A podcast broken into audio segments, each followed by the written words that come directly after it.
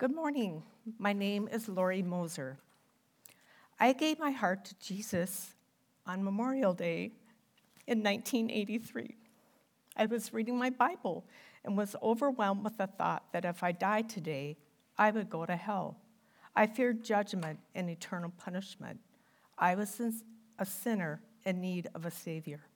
I repented that day and asked the Lord to come into my life.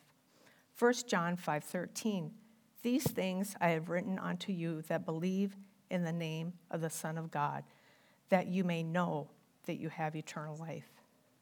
Life prior to having a personal relationship with Jesus seemed normal to me. I grew up in a loving, supportive family. We enjoyed and participated in my parents' restaurant and resort businesses. My parents were also teachers and involved in the community and with other families. My parents were hardworking and provided well for me, my twin sister, and my older brother. Life was good with no big struggles or problems. I was not raised in a Christian home and not, did not grow up in the church. We mostly attended church on Easter and Christmas. I do remember going to VBS a few times during grade school. I don't recall ever hearing that I could know Jesus, that he wanted to be my personal Lord and Savior, that he would come and live in my heart if only I asked him to. I don't remember anyone telling me as I was growing up that I needed to be born again. I didn't know I was lost until I was found. I thought I was a good person and really did not think or know about the consequences of my sin and the reality of hell. I thought everyone, everyone went to heaven. I graduated from high school and attended college for two years. I had no interest in God, but looking back, He protected me and was drawing me near to Him even during a rebellious time. God moved in my life in 1983 after attending a small church in Staples. My husband, who has since passed, and me were invited to a small Bible believing church by his boss. This church family shared the gospel truth and good news that God's Son, Jesus Christ, came to earth to live a perfect life and to die in my place on the cross to pay the pen- penalties for my sin, so that I could receive the forgiveness of sins and go to heaven to live with um, God forever.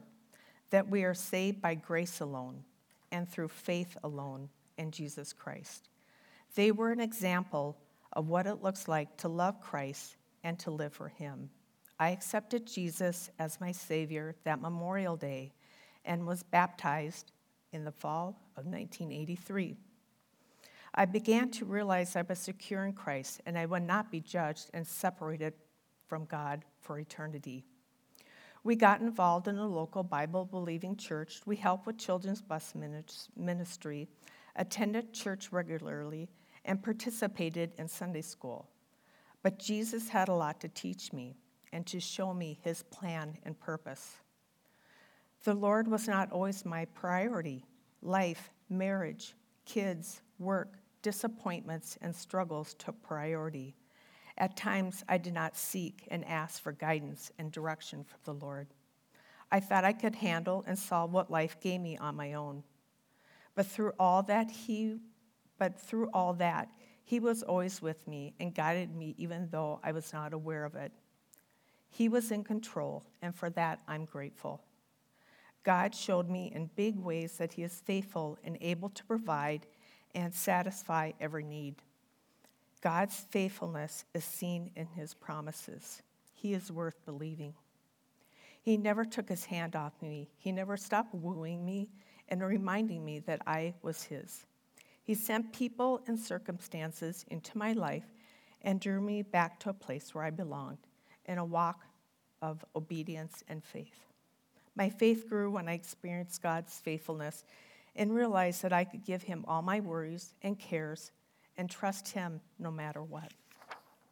Some examples are praying for a friend with a heart condition who fully recovered, my twin sister having a kidney transplant over 35 years ago who is currently healthy and vibrant, our first grandson, born five weeks early, who is now a 15 month old who is happy, healthy, and brings us much joy. My first husband going through lung cancer and dying at age 56. Having my father die three months after my first husband. Of these times, the most prevalent one was during the one and a half year long battle of cancer with my husband. We were scared and fearful. We knew we had a long journey ahead of us. We were entering, entering the unknown with little knowledge or experience of this diagnosis and treatment. At times, our faith and marriage were tested and stressed.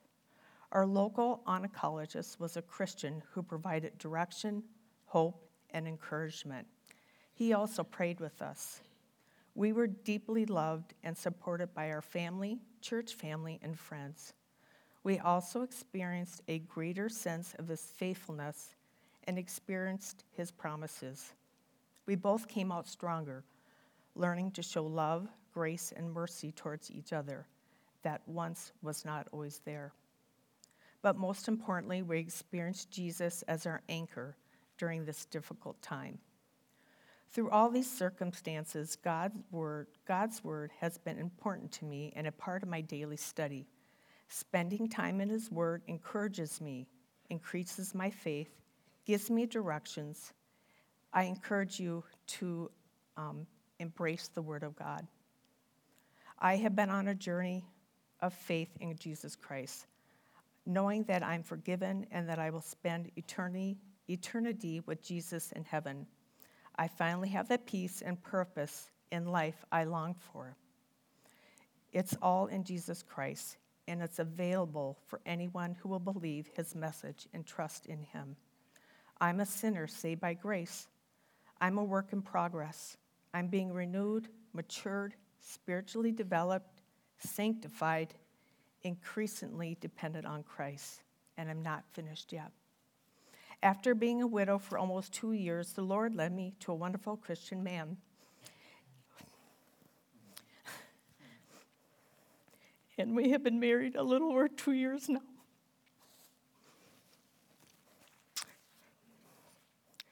Little did I know that he and the Timberwood small group he was a part of were praying for a wife for him. It was an answer to prayer for both of us. I enjoy being a part of Timberwood Church, participating in small Bible study and serving on the worship team during doing music slides. I have learned that being a Christian isn't about religion. It's about a relationship with the one who made us. And I'm so thankful to be his. Thank you and God bless.